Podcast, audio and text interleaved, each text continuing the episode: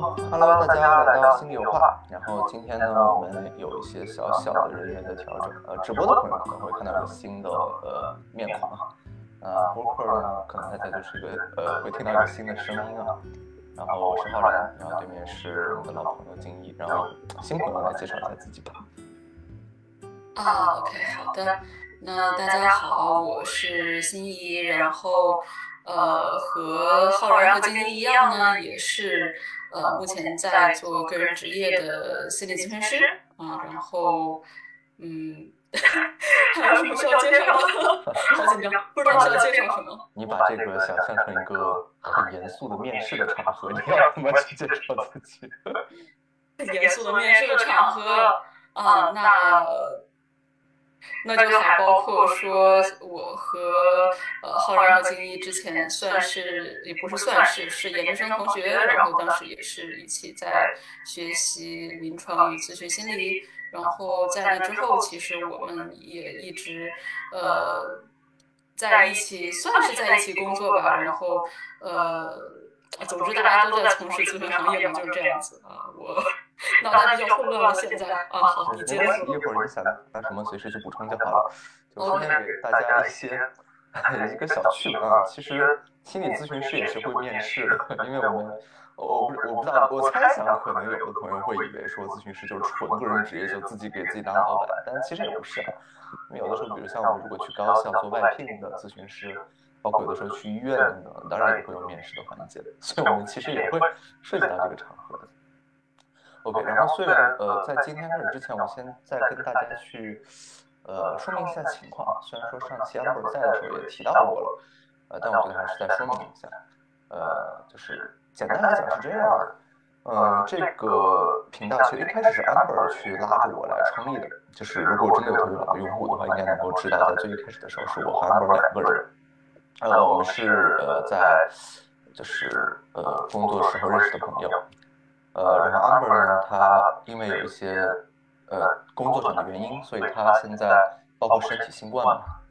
他也是受新冠影响，然后他现在呃需要去休养一段时间，去揉不动手头的活儿，所以他现在先暂时的呃暂时的离开这个心理文化的这个平台。那呃为了不让这个就就这么没掉，所以我现在是把呃就我们把心理文化给接过来了。然后呢？现在之后，心理文化就会是和星光谱平台，相当于是绑定在一起。也就是像心怡刚刚所提到的，说我们会在一起工作，其实就是我们在毕业了以后，我们有一个自己的工作室。呃，然后之后其实不光心怡啊，之后可能我们这个工作室，包括我们的朋友，都会陆续的呃来到这里和大家去谈一些生活里面的问题。所以这是现在大概的一个情况。嗯。OK，然后呢，今天呢，回到今天的话，今天其实我们要说的这个话题就是马上要春节了嘛，就关于回家，回家这个话题，我相信这个应该是所有人其实都，嗯，都会肯定会涉及到，也是应该蛮感兴趣的一个话题。就家对我们来讲，回家或者说回家对我们来讲意味着意味着什么？嗯，我想先听一下你们的看法，看到刚刚经验了，呃，对，而且呃，应该还挺巧的，是说，呃，我和心仪应该都是已经回家了，嗯，所以刚好我们现在就是在一个回家的环境当中。嗯，嗯，那呃，浩然现在是在在北京，你又回回到北京？对，我本来想要不要做这这么多的自我暴露，不过我在想，因为当时我跟我的来访去请假的时候，其实也跟他们大概说明了一下情况。对我我其实我也算回过家，就是你们也知道家里边。有人去世了，所以因为新冠，所以我我其实也回了一趟家，呃，就就这个话题对我来讲也是有点微妙的去去重合了。虽然我现在现在回到北京，哇，那一下子的确感到有一点沉重。其实，呃。本来我也是在想说，会不会有一个呃，可以开启一个小的话题，是说，那大家现在的状态，像锦衣回家了，我也回家了，然后那你们周围的、你们接触到的，比如说呃朋友，或者说其他的熟人，呃，他们是在你们的了解里面，呃，选择回家的比较多呢，还是选择没有不要回家的比较多呢？对，我觉得其实这个话题，如果呃从一个就是很咨询师的视角去想的话，我不知道你们会怎么想。反正我的第一个反应就是内心需求了，或者说那种动力的需求，就回家与否到底满足的是什么，或者说什么在驱动我们，呃，有有这么呃有特殊含义的这种回家。对你提到这个，其实我我刚刚脑子里边其实冒出来蛮多东西的，就就先先漫谈嘛，就随便说嘛。呃，首先我在想，其实这个话题我们可能之前也提到过一些，比如像那呃回到家以后这种感觉的不同，其实背后肯定肯定会有一层原因，是因为和你在工作的那个场合相比，呃，你的身份角色呃有一个很大的不同。你在家里边是一个子女，呃。呃，或者有有的人可能呃，就是更更复杂一点，回去以后可能是，也是孩子的父亲啊，等等等等。但是在呃外地，如如果是在外地打工的人，那其实更多的身份角色还是标识在一个务工者，是这样的一个位置上。所以他他背后所带来的各种情感啊、认知的，其实都会有变化。包括像我在想，如果说的更深一点，呃，你说从这个呃动力学的角度来讲的话。我觉得在家里边和在外边会有一个很微妙的不同，在于，嗯，我我在想怎么说的会更更更白话一点啊，就是，呃，其实我我们的这种人格属性，或者说我们作为人的这种，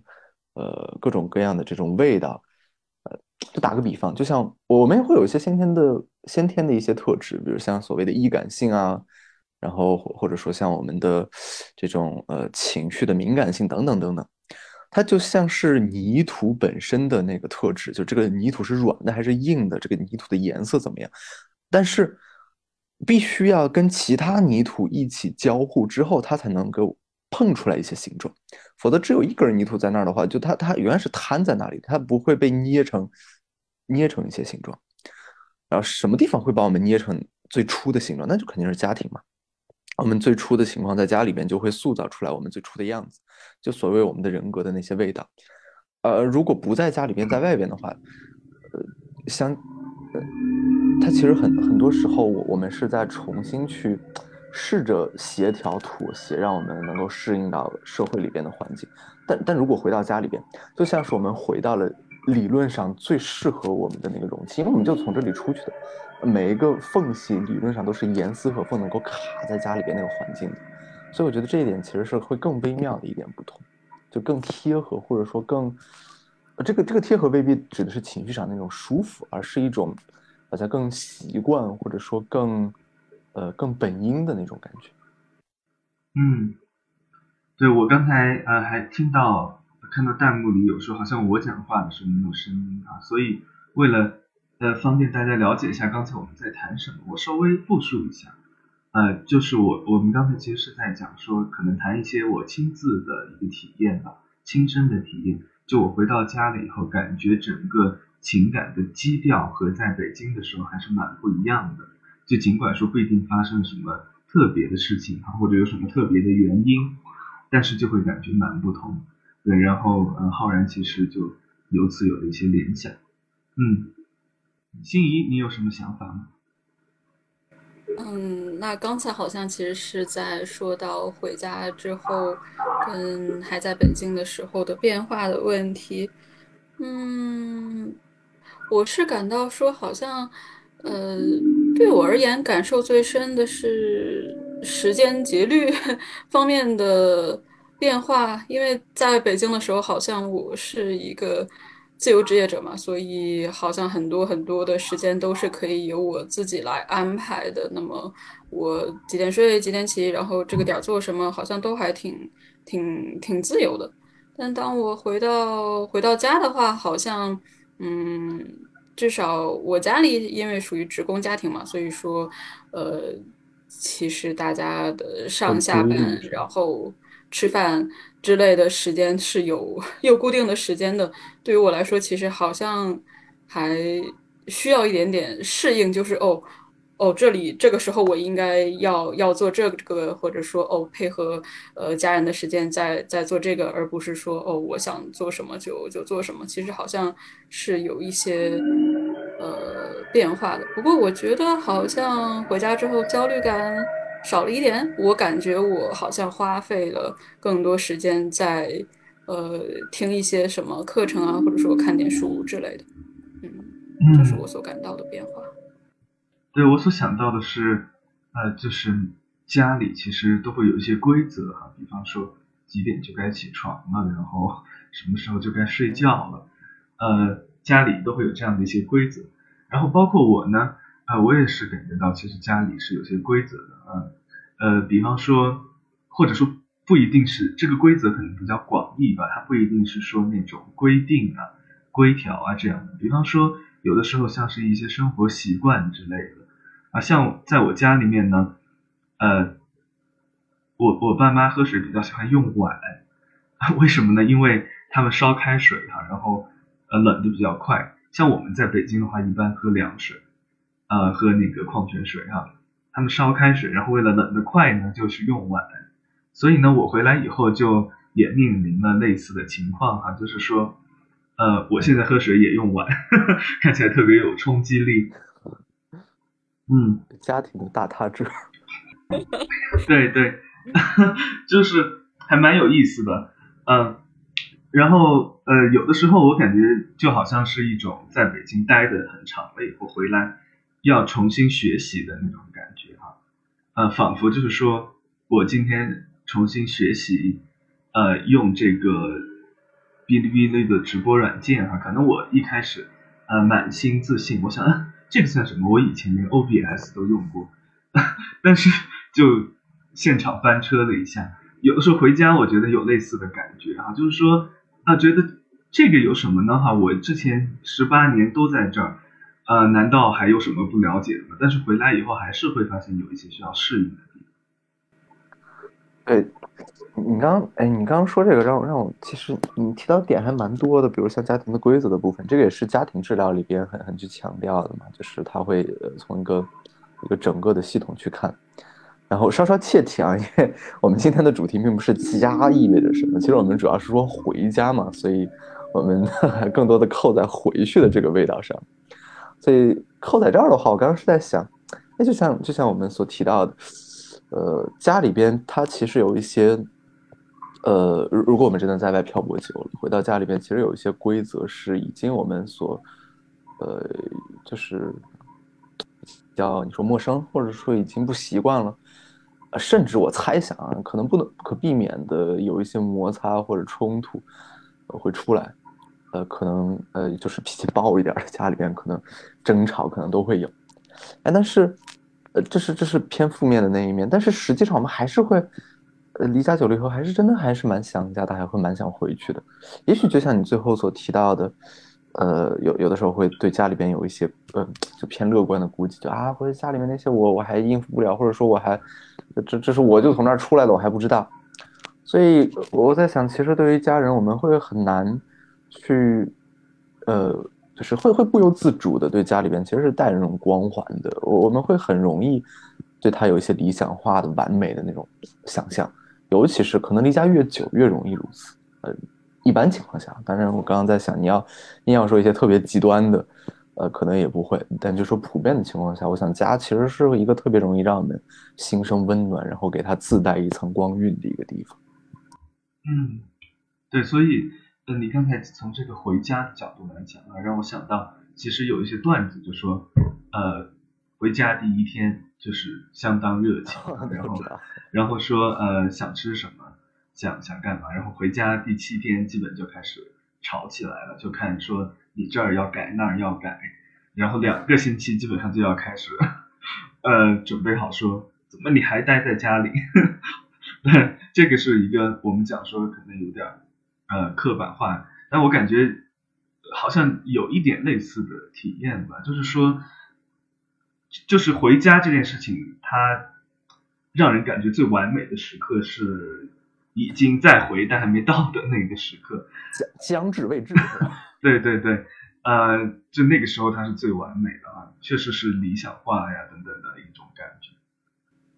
对对对，我相信这个肯定只是原因之一啊，但是我觉得它也呃，就是怎么讲呢？就它它不是所有的因素，但肯定有这份因素，就是。呃，从一个偏理论的角度来讲，我们会说，其实看无论是看待一个人还是一个集体，或者就就是那种，嗯，就除我以外的东西吧，我们都会其实是有有两份构成的，一份构成我们可可以把它理解成一个，它是好的，它是符合我的期待，符合我的需求的，就是让让我很兴奋的那个那一部分，同时还包含着一个部分是，哎，我所讨厌的，我的啊，他怎么这样对我，啊，恨死我了，就是好与坏。这么两个部分都都在我们的内心里面存在，然后我们越能够去整合这两个部分，我们可能内心上的那种呃，就是越越健康吧，就说的更直白一点。然后那回家的，就是离家久了以后回家的那份思念啊，那份冲动，我觉得就是当我们与这样的一种客体分离够久以后，呃。我我们对于他的那份想念，会让我们在心里边不断的，就就像一个交互的过程一样。一方面想念让我们把它更加理想化，另一方面理理理想化又会让我们更加的思念它，就就好像一个滚雪球一样，然后慢慢的越滚越大。尤其到回家将至未至的那个时候，什么时候会会会开始走下坡路呢？就是我们真的碰到了。然后慢慢的，我们发现啊，原来不像我 想象中那么美好。啊，尤其是你说从客观来讲，也也不像小时候你每天跟家里边跟家人一块相处，毕竟那么久没有见面了，所以肯定那种磨合的、融合的地方，需要融合的地方、磨合的地方很多，所以那种碰撞点肯定很多。所以你说如果真的很久不回，然后一回去的话，呃，我觉得从理想化，然后迅速降温到一些，甚至可能偏向一些负面的体验，这个速度可能还是蛮快的。所以可能就像那个段子里边，七天差不多了。嗯，那刚才你们谈到这个，其实让我想到，呃，最近在小红书上有刷到的一个帖子啊，是算是怎么说呢？是大学生在发的，我看到还引起很多共鸣。是说，嗯，当我在学校说想回家的时候，其实想回的并不是。有父母在的那个家，然后底下有一条评论，我我我其实听到觉得还挺挺挺心酸的，感到这个这个孩子，他是说，呃，当我在学校的时候，我有一些，比如说什么烦心事儿，我总是会念叨说，我好想回家，直到我在家里也说出了这句话，好想回家呀，我好像才感到说，哦，呃，其实想回的好像不是。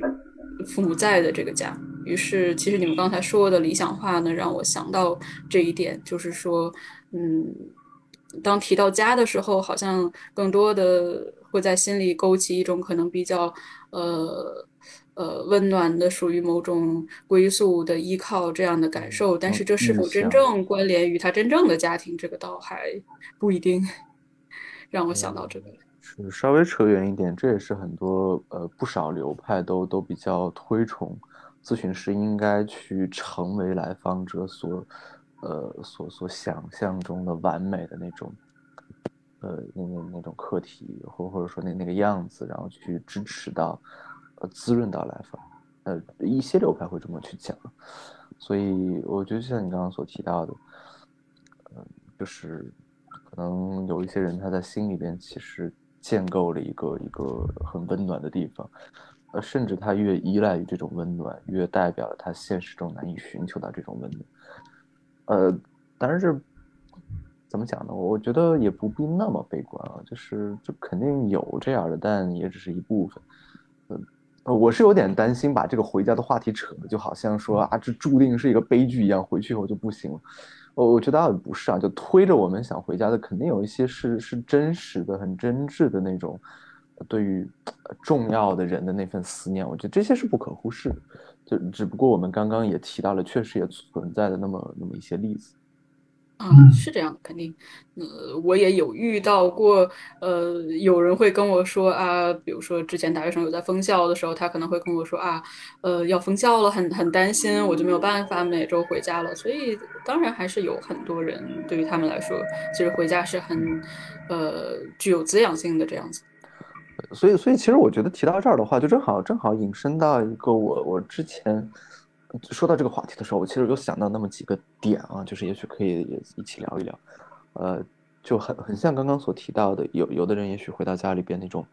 很真挚的期待啊，包括有的人可能可能嗯难免会会蕴含着失望在这个过程里边，就你们会怎么看啊？就是也也许对于家家人来讲，就是什么样的一个家家人，或者说什么样的一个家庭的那种氛围，那种或者说说的更更专业、更术语一点，什么样的一种家庭结构，它散发出来的那种功能，呃，就是会会比较好的说，呃，滋养到，而且真的真的很，呃，哪怕说因为现实压力需要在两地工作，但是彼此真的很牵绊、很关联，然后哪样的可能就。嗯，说不太好，或者说从咱们的角度来讲叫失功能，可能回去以后会发现，哎呦，好多的这个滋润甚至是想象中而不是现实所带来的。嗯，我觉得关于这个问题，我最近倒还真的有一些思考，但是我觉得我不是很确定啊。它不像是说我已经有结论，更像是我思考的一些过程。因为最近我其实会感觉到。家的一个很重要的功能，我会觉得，如果它，呃，就是说需要有的话，我会觉得它需要提供一个对象，让我们能够放心大胆的去讨厌它。嗯，我会觉得这是家很重要的一个功能，因为，呃，别的一些事情，其实我们是不能够毫无顾忌的去讨厌的，呃，但是这样的一个情感，就是说我们的确。呃，如果作为一个情感比较成熟或者比较健康的人来讲啊，需要是说我要能够去面对自己内心当中的这种攻击性，呃，这种会讨厌其他东西的或者其他人的这种情感。那我我似乎想来想去，我觉得好像这个家这个空间其实是最好的一个，呃，怎么样讲，就是说练习哈，或者说早期去成。去去涵容这部分情感的一个地方。嗯嗯，对，就像就像呃，也有非非常非常非常多的流派会讲，呃，咨询师的一个功能其实是要能够能够呃允许并且耐受住来访者的那种撕咬。呃，当然肯定肯定不是所有的咨询呃环节都会出现出现这种环节，但我觉得就像你所提到的，很多时候我觉得其实我们说对于家庭功能的一种倡导，或者说我们理论中会觉得，啊，也许家庭有这样的氛围就非常棒，就非常能够去滋养一个人，呃，可能是相互的吧，就是这一部分的呃探索也。也引导了或者说指引了咨询师应该如何做，包括咨询的一些理念，好像有的时候其实也会反过来去反馈到家庭，成为一种指导。说，哎，其实家里边，我我们有这么一种感觉，就是非常棒的。嗯，对，其实刚才呃，我又想起来哈，我听我没有亲自听呃张佩超老师讲过，呃，如果大家不不了解的话，这是一个比较有名的心理咨询师吧。啊！但我听别人转述说，张佩超老师曾经说过一句话，他说：“来访者恨咨询师，天经地义。”呃，但是这句话，我说坦诚的来讲，听上去让我感觉还蛮有压力的。呃，但我的确会觉得，孩子会恨父母，或者说孩子会恨家庭是天经地义的，而且这个恨不能放在别的任何地方。只能是由家庭来完成，至少是我们在现存的社会结构当中，它似乎不能够放在别的地方。我没有太懂，难道它不能被放在比如说你的你的老板，或者说别的什么地方吗？呃，如果我们考虑小时候，如果我们考虑小时候的话，我我感觉，呃，就是说到后来的话，它肯定会指向别但我感觉一开始的话，他可能是。呃，我会想联想到，比方说那个克莱因不是会讲说，婴儿一定会把母亲投射为一个好母亲和坏母亲吗？有点像这个含义，就是说那个很早期的时候，他其实就已经有这样的心理呈现了，而那个时候还来不及啊，老板呐等等的这个一些一些对象去出现。对对，我觉得呃，我想想该如何讲，我我非常 get 你的意思，但是我在想，我我们必须去呃，在这儿稍微盘旋停留一下，不然的话，你说心仪刚刚都稍微懵了一下，你我我们肯定需要去为为听众去去多说一点，呃，我觉得先从最底层的逻辑去盘一下，就是其实我们想讲的是说，呃，两两种情境，一种情境说，比如像我们就。默认在家里边与母亲之间的互动。呃，同时这里说的母亲，其实更严格来讲是那种 feeder，就是养育者啊。当然，并不一定说必须是个母亲啊，就那他任何的养育者都可以，就是婴儿早期呃照顾他的那个人，跟婴儿的互动，这是一个场景。在这个场景里边，我们说的爱与恨，其实是说，呃，理论中啊，理论中啊，会认为婴儿有这个需求，然后呃，甚至说养育者也有这个责任去去把这一块处理好。这样能才能够让婴儿去有一个比较好的心智的发展，而而另一个场景就是说在社会里边，你说我去恨一个，比如像就老板吧，呃，他更偏向于一种我们叫社会功能，就是，呃，你能不能 能不能去真的把你讨厌老板这事儿跟他说出来，呃，他他更更偏向一个就是我，呃，我我有多好的一个能力去生活，就它其实味道不一样，就一个指向的是他的心理发育。一个指向的是他的现有的功能，就这其实是在两个大的背景下去讨论爱与恨，呃，而前者就详细说可能就会更清楚了。我们说的前者对于一个母亲的爱与恨，这个母亲要加引号啊，因为这个母亲其实说说的是那个养育者那种非的，只不过我们太习惯直接说母亲了。嗯，它指的是在呃简要的来讲，就是在早期的时候，婴儿没有办法去去把呃。一个人那么复杂的做理解，它是一个相对，呃，极端性的，尤其是在理论中最早的时候，它其实是会有一个我们叫做好的，非常暴力的一个词，叫好好乳房吧，我记得是叫一个好的乳房和一个坏的乳房，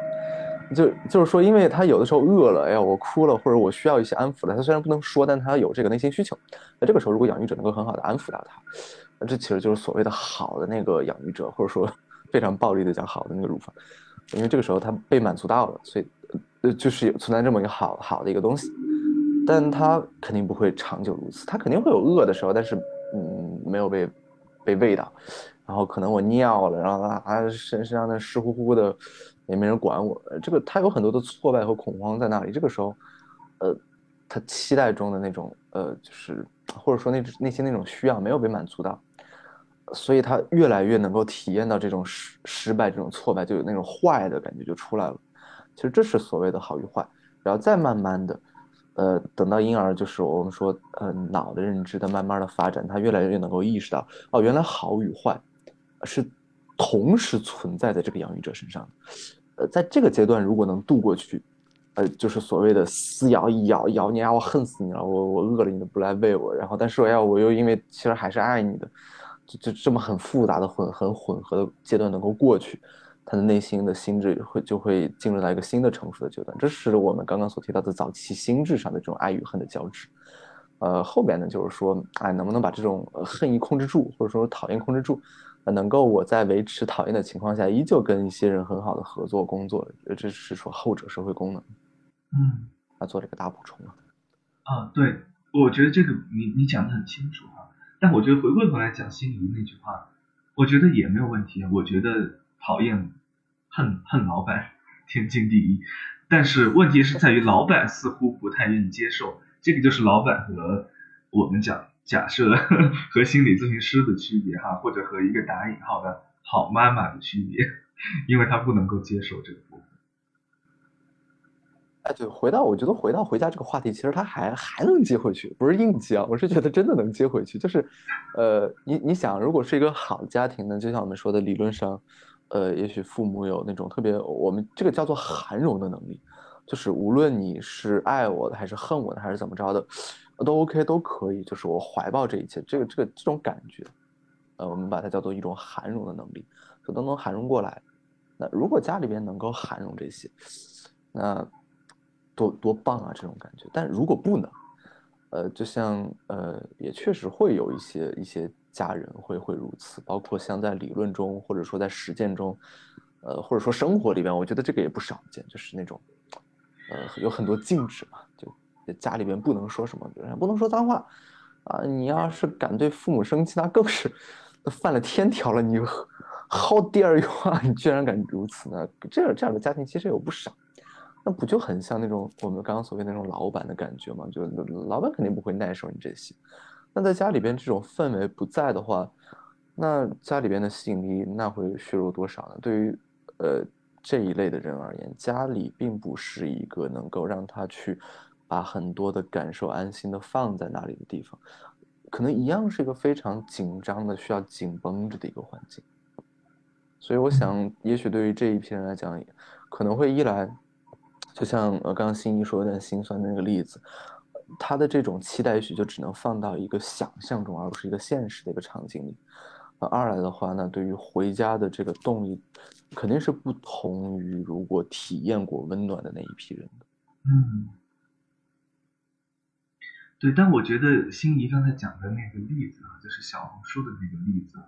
嗯。也会让我联想，我我会有一个问题挺好奇的，就是说，如果我没有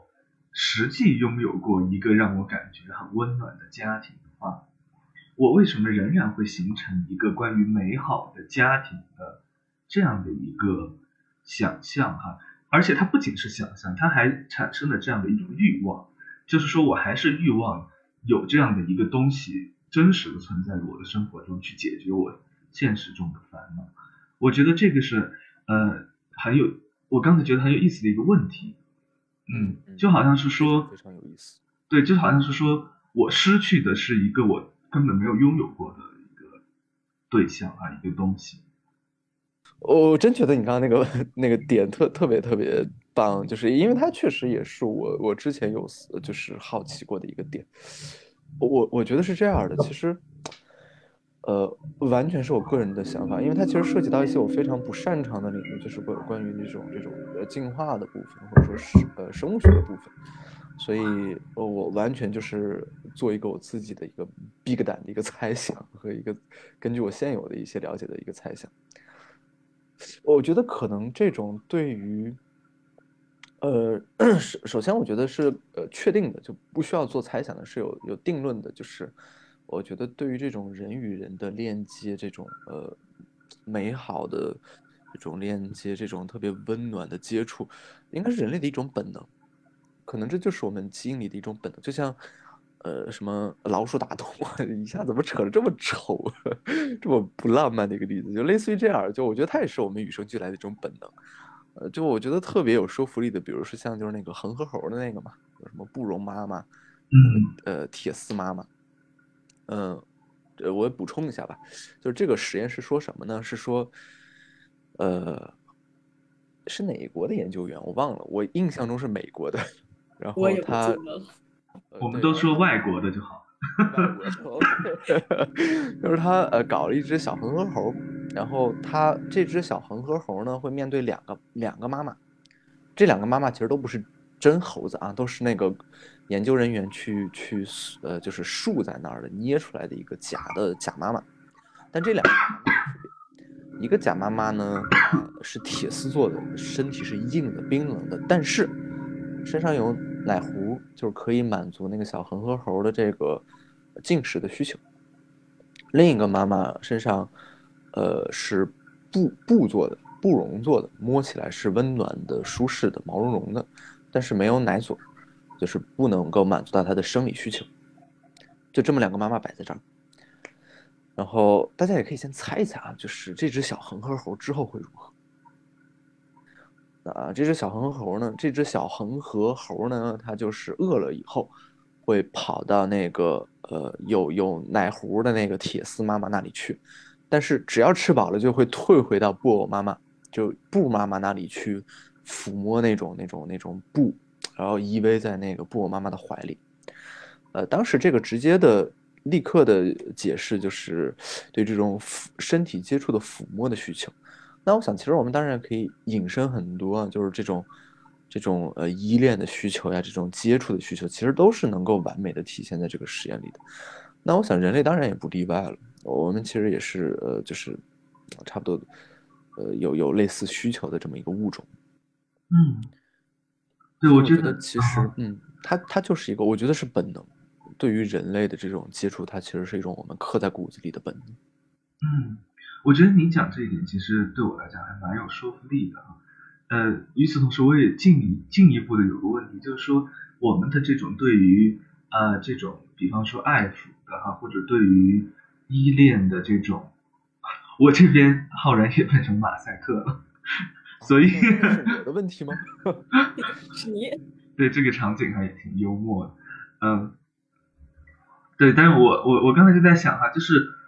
这种呃爱抚或者说依恋的需求，为什么常常被我们放在家这个意象的上面？比方说，我并不期待说，呃，一一到假期我就可以去呃，我随便乱举例啊，我就可以去书店，以获得这种需求，呃。当然有很直观的一些解释，可以说那个书店里都是陌生人啊，呃，但我会在想，这个其中好像是不是也会有一些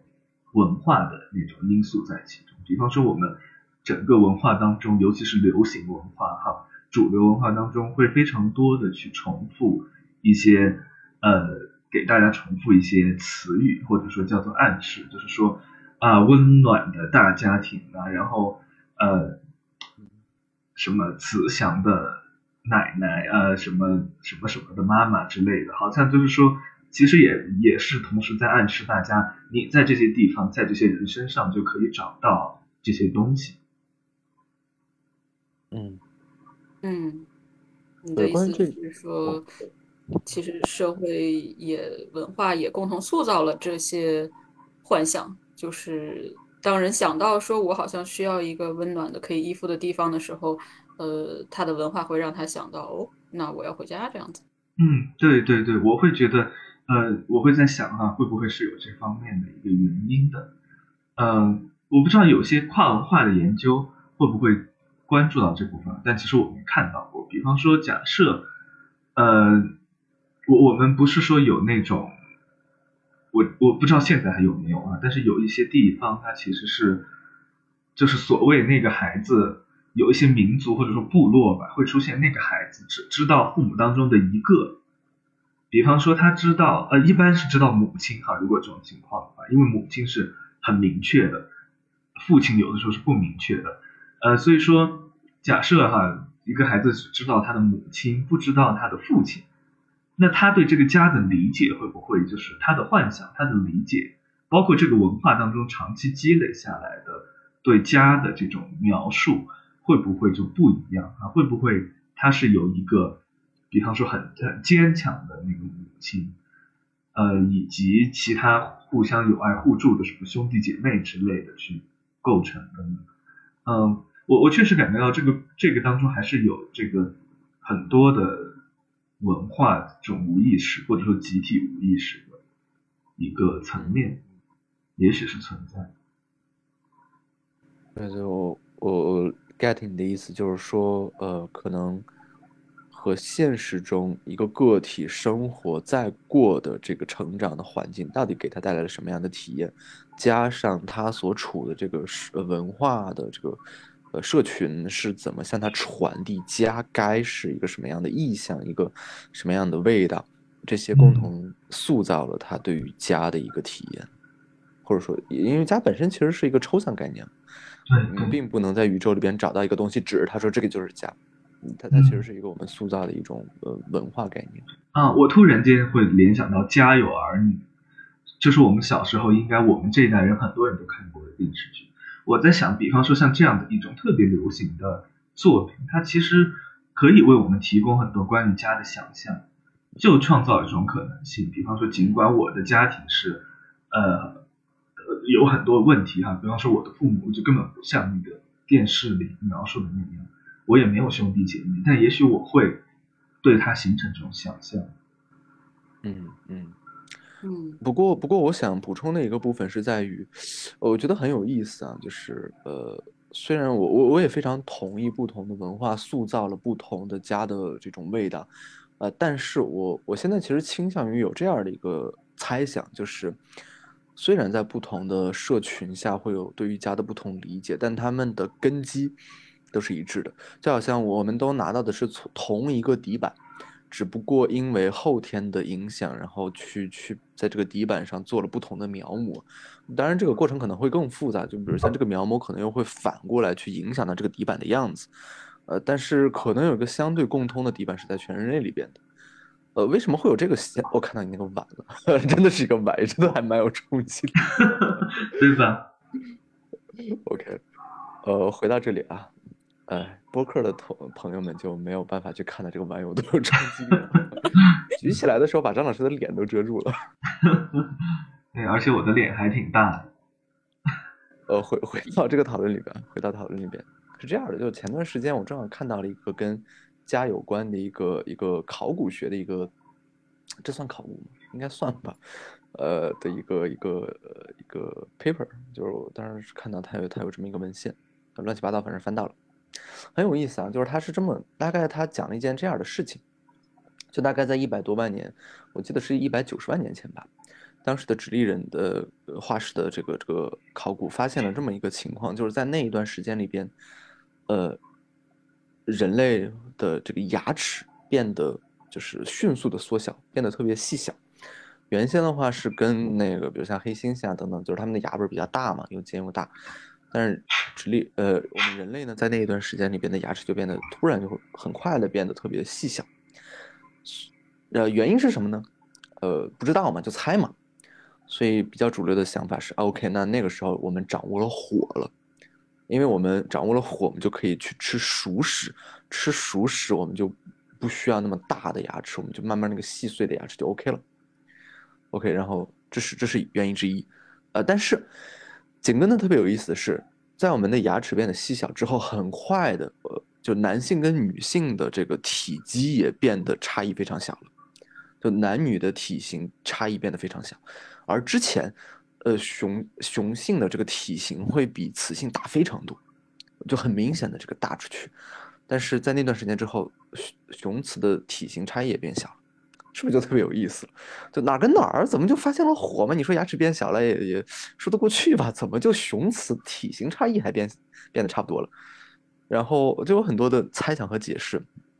呃，我看到的他所描绘的那个假设就特别有意思，他是说是这样的，就是因为当我们有了火以后，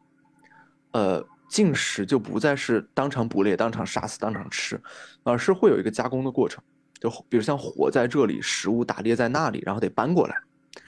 这使得呃捕猎和进食可能是在两个地点，那它就涉及到了一个情，就可能会出现的一个情况，就是食物会被偷走。就比如像我，我在这里搬回来烧呀，我在去那儿再拿的过程里边，可能食物会先放到火堆。那这个时候，如果我离开这里，那其他的猴可能就过来把这个，呃，那个时候应该不能叫猴了，已经那个时候的人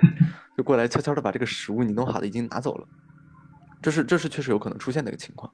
那所以猜想，那那个时候就会呃出现一个一个应对的方式，就是呃男女搭配。就比如像其中一个人去捕猎，另一个人就守在火旁边，把这个食物给照看在那。OK，那进一步的话，它就会导致一个什么情况呢？就不同于其他的这个呃呃，比如像黑猩猩，他们的部落就是呃种群吧，不能叫部落，是一个一个猴王啊，带领呃很多的雌雌的这种呃就是黑猩猩，然后跟他们交配啊等等，呃就是一雄加很多雌，或者像有的比如像那个我记得是呃狒狒吧，然后是很多呃一雌很多雄，啊反正不不是。变得不是这种比较呃原始性的性竞争，而是因为你配对儿，那我怎么能够去呃一个雌性怎么说服一个雄性你就跟我一块搭配呢？因为在这种呃就是守护的过程里面，肯定是雄性更占优嘛。那我作为一个雌性，我最佳生存策略就是有一个雄性能够就像护卫一样，能够一直帮助我。然后，比如像他去找食物过来，我给他做，或者说我去找的时候，他在这护着我，而而不是乱七八糟的今今天一个明天一个不知道偷到哪里去了。那就形成一个稳定的性陪伴，一个稳定的性关系。所以也有很多的猜想是从那个时候开始，雌性的性的表征变得不是在发情期才会特别的突出，而是一直都维持一个性的诱惑力在那里，然后去维持一个稳定的性的陪伴性的关系。然后同时，因为雄性不再需要去做这种竞争性，谁赢了才有交配权，而是它会有一个稳定伴侣，所以它也不需要有那么大的体积去做那种性呃就同性之间的竞争了，所以它的体型就慢慢的缩下来了。呃，就这么一套完整的假设，但是我就注意到他前面提到了一个副产品，就是他其实不关注这个，这个 paper 不关注这个，但是我作为心理我关，我关注的是这个，就从那个时候开始，人类的骨子里面就落下了一个呃一配一的这么一个配对模式，所以呃，也许这也是我们骨子里边其实也自带着，就是伴侣就一个，其实也差不多啊。你想，就是哪怕是说在中国古代三妻四妾，啊，但实际上很多时候正妻是一个嘛，然后有很多妾，但是你知道，在古人的很多的古人的心目里边，其实妾都不太算妻嘛，都不是和我陪伴终身的那个真正的呃异性。所以可能真的在人类的骨子里面是那种我一生一世就那一个人的这个这个是骨子里面可能我们真的是有这个东西，包括像因为呃他的配对是稳定的，所以家庭的概念也是会稳定在那里的，就我们所谓的这个家庭的概念，因为他们的子女是稳定在那里的，他们的抚养是可以说是共同抚养在那，他们是以这个呃家庭小家庭为单位去生活的，所以 所以我刚刚绕这么一大圈，我是想讲。所以我在想，可能虽然跨文化不同的文化间，他们会呃促生出来不同的对于家的理解，但可能那个基底是很早，可能百万年前就注定的。我们都有一个相对共同的基底。嗯，但我觉得这个听起来好像有点怎么说，就是像童话故事，呃，就战线好像有点拉得太长了哈，然后这个连接好像也也也有那种。就是不是很强连接的那种感觉，而且如果我们观察现实的话，这个家好像呃现状是逐渐的在变得更加的，我即使不说它解体的话，我觉得它的这个社会性功能或者这个结构性功能也在被越来越削弱。就比方说，我们说不管是在中国还是在西方。在古代的时候，他的家都是非常重要的一个社会性的单位。呃，我们讲每个人要名正言顺，你有你的身份，这都是完全跟家是连在一起的啊。你是谁的第几个儿子还是女儿等等等等。但现在呢，这个家，呃，尤其是在这种像心理学和精神分析越来越变成一种大众文化以后，这个家它越来越多的。仅仅是一种情感性的，呃，一个部分啊。我当然我们说它永远也会有那个经济性的那个部分，但我们说那个地方它就像是吊着一口气似的啊，就所谓的柴米油盐这种最低限度就可以了，好像没有那种说什么啊你是什么报上名来哈哪家的老几这种这种感觉，嗯，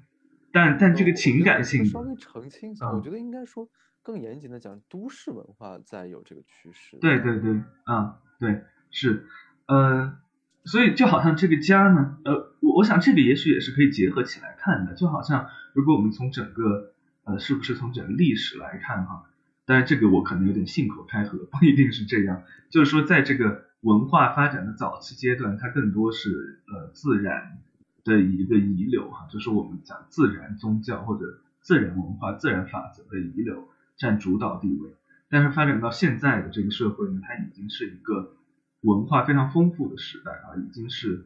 呃与之前的那些关联变得会更弱一点。嗯，我其实也想到，呃，比方说，呃，恩格斯写过一本书，叫做《呃家庭私有制和国家的起源》啊，似乎是这个。如果说我说错的话，请大家见谅哈。呃。所以他其实，我觉得他讲的一点我是很赞同的，就是说家庭的这个概念是建立在私有制的承认的基础上的。这两个概念是，我们甚至不不要说强关联，就是百分之百的关联在一起的。如果没有私有制，也就无所谓家庭。对，所以说从呃这个角度来讲，至少现代这个。杂的人类社会当中的家庭，它有非常非常多的多层次啊多种的含义，不仅是情感性的，呃，然后我们说它经济方面，它等于说它就构成了整个呃文化的意识形态的一种单位啊，而这个单位呢，它其实等于说它它可以替换为一个私有制的单位，但是这就形成了一个问题，就是说。私有制的这个单位不仅仅可以被替换为家庭，还能被替换为个人。所以现在我们有的人就开始不买账了，就是那我还要家干什么？既然都是私有制，不如我一个人更加轻松快乐。嗯，好像这些呃都可以让我们去呃思考一些问题。而我们之所以现在还要就是有有什么回家哈，有什么呃对家庭的一些重视，我觉得它好像更像是一种怎么样讲我们的这个心理结构哈，它的一种呃一种习惯习惯性，或者说这个位置我们不能够立即把它删除的，就是我们可以说我们也许我们现在人都有很多的这个呃选择，不一定说我要去成立一个。新的家庭啊，或者说所谓的单人家庭，但是这个家在这个文化心理建构当中，它的这个位置不能够直接被撤走，因为它曾经是如此的重要，对，所以它现在还必须在这个地方。我我会略有一点嗯不同的看法，是在于我我呃我具体而言我不。不完全认同的点在于，我认为家庭的重要性不光是一种呃历史的呃这种遗留或者历史的这个传承，使得它现在依旧是一个很重要的位置。我我觉得它也是我们的一种呃一种可能本能性的一种，比如相对于依恋的需求，对于重要他人的这种需求，使得我们。也有对于家存在的这么一个一个愿望，或者说一个一个呃内心的期待，可能它不光是一个纯，呃历史性的或者纯那种经济性的一个部分，嗯，当然我我相信你其实也并并不是说它它就是一个那么，呃怎么讲呢？就是就是那么好像硬邦邦的一个概念使得它存在，只不过我我是会觉得里边的那种基于情感性的这种呃。需求性的使得家的重要被凸显，可能是，呃，其实是非常重的。只不过，有的时候我会在想，可能，现在整，呃，就目前的这个发展阶段，好像我们比较，呃，强调这种理性上的一个重要性。就就比如像你说心理学，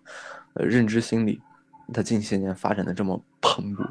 我觉得也是比较倾向于，呃，或者说有部分的原因是出于我们好像特别。推崇那种理性的一种，然后特别，呃，特别像像呃电脑一样那种啊，一是一逻辑性的那种思考，诶，我觉得其实是太忽视那种柔软的情感性的这个部分。当然，我觉得就像其实也有点像那种第三浪潮所强调的嘛。然后回到呃这个家的部分的话，我想其实回家有的时候它变得那么的特殊，一是因为这个需求它本身就存在。二是因为可能呃，在这个传统里边，你说过年要回家，可能这种仪式化的节点，呃，又会反过来，呃，就是激活或者说更加的唤起我们内心本来就存在的这种呃欲望或者说这种这种需求，他们是二者相结合的，可能是互相交互的，使得回家变得那么特殊。呃，至少至少我觉得有这么一个 part，而且是。我会相信它是很重要的一个 part，，而不是边角料一样的一个地方。嗯嗯嗯，我其实有一个想要补充的地方，是说，我觉得像我们刚才提到家庭，那好像呃，应该大多数的时候是在谈跟人、跟关系、跟。呃，家人是有关的。那我刚才其实在想说，其实，呃，因为大家刚才在谈一些跟进化有关的东西嘛，这让我想到说，之前有朋友把猫送到我家来，这个猫需要先在这里趴一会儿，然后之后他会需要去巡视，然后四处蹭蹭，啊，让这里变成有自己味道的地方。那我是想到说，其实，呃，实际上的。呃，比如说房子，或者说一个我所居住的地方，其实也还蛮蛮重要的。嗯，我有的时候，当我才在北京的时候，我想到回家，其实的不仅仅是说哦，我躺在我的床上，或者说哦，我要呃扑到这个我的什么家人的怀里。其实也不仅是这样，我会想到说我要去呃，对家周边的哪里哪里去买些什么吃的，或者我要去做些什么，像是说哦，在这里是一个呃我的。很熟悉的领地，我想其实这也是还蛮重要的，因为有些时候其实，嗯嗯，做做咨询，如果你想要去了解，呃，来访者的成长，其实你有可有可能会问到你有没有多次搬家，所以其实有一个稳定的像是领地吧，我想其实对人也还蛮重要的。我其实觉得这还，我真的觉得这这还挺重要的。我有的时候曾经幻想过说。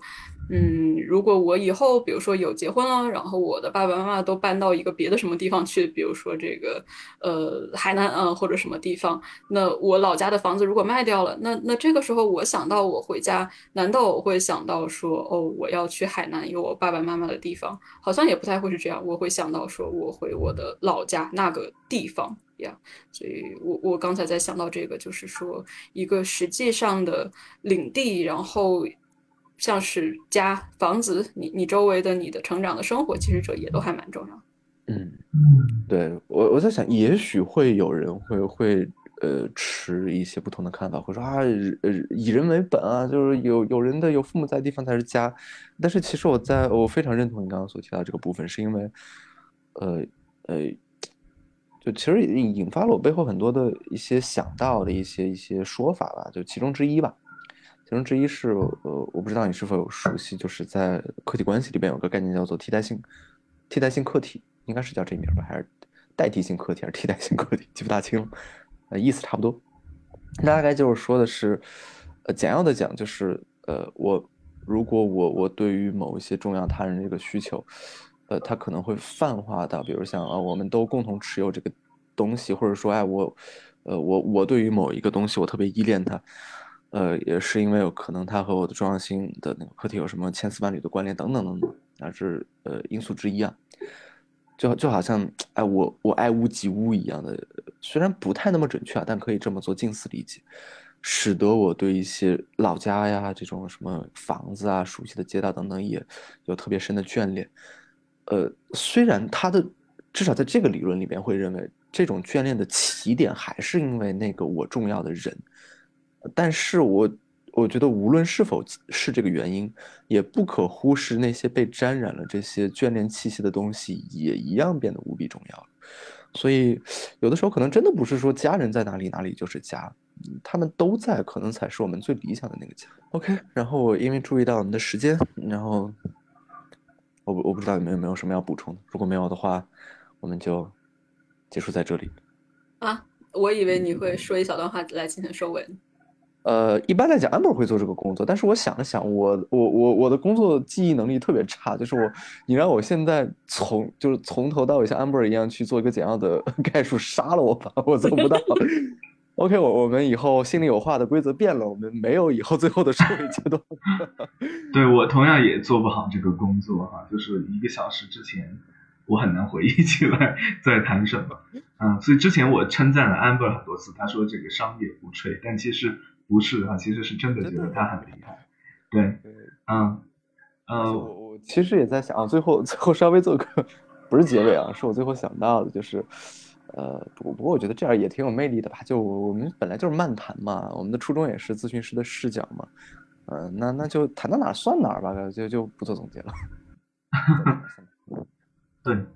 嗯，然后我在想，这个家，呃，有时候可能也是具有隐喻性的，就比方说。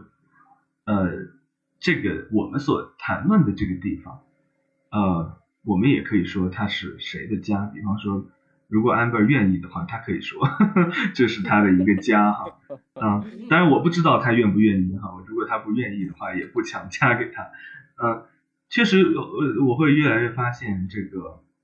呃，也许也许对于我自己而言，我今天的一个感觉就是，呃，可能一个东西一开始我会觉得它有一种。嗯，含义哈，但它其实是我个人的。然后到后来，我会越来越觉得像是这样的一种，呃，回家这样的一个很简单的词语，它对于每个人来讲，可能都是很不一样的。嗯。哦，那个我因为一开始确实没有多少人在哈，可能现在人更多一点。我也看弹幕有人问说安贝尔怎么了？呃，其实。OK，那那我最后，哦，你来讲。对，其实。啊，我我我稍微讲一讲哈，就是说，因为 Amber 他等于说是个人的安排哈，呃，我我们也不说他的隐私或者怎么样，就是说，你 Amber 他其实个人的这个发展的安排，他就希望把他的这个工作的精力哈，就集中到他的某一个区域的某一个领域的工作当中，所以他以后呢，等于说他就退圈了，退出了这个心理咨询的工作，对。然后所以这个相关的自媒体他也就不再来做了。那等于说我跟浩然哈和我们的一些小伙伴以后就会把呃之前 Amber 呃打打起基础的这个自媒体的这个工作继续做下去。啊，那以后呢，我跟浩然会持续的在啊，然后另一位的这个飞行嘉宾可以叫做可能会呃每次会不一样来跟大家见面。对，大概是这样的情况。嗯，对，然后我我想最后做一个补充，是因为呃，其实是这样的，我我觉得 Amber 是一个很有魅力的个人魅力的一个人啊，所以呃，我我相信肯定也有很多很多人会挺啊挺难过的，听到 Amber 要离开这个消息，但不用那么悲观啊，我觉得呃，因为其实他离开还有也有一个原因，是因为他确实呃新冠。以后呃身体就是需要康复一下嘛，所以我觉得等他再休息一段时间，我们完全可以偶尔的会邀请他再回来，包括我相信他也会呃有有这个意愿的，所以就大家不必就是有有这种啊我们再看到 Amber 不会的，不会的，不会的。嗯，对，嗯，对，Amber 也是我们以后的飞行嘉宾之一，只要他愿意的话，嗯，好。哎呀，说的我都有点想他了。好，呃，那我们今天是在这结束吗？嗯，对，那我们今天就在这结束了。好，大家拜拜，我们下下周见。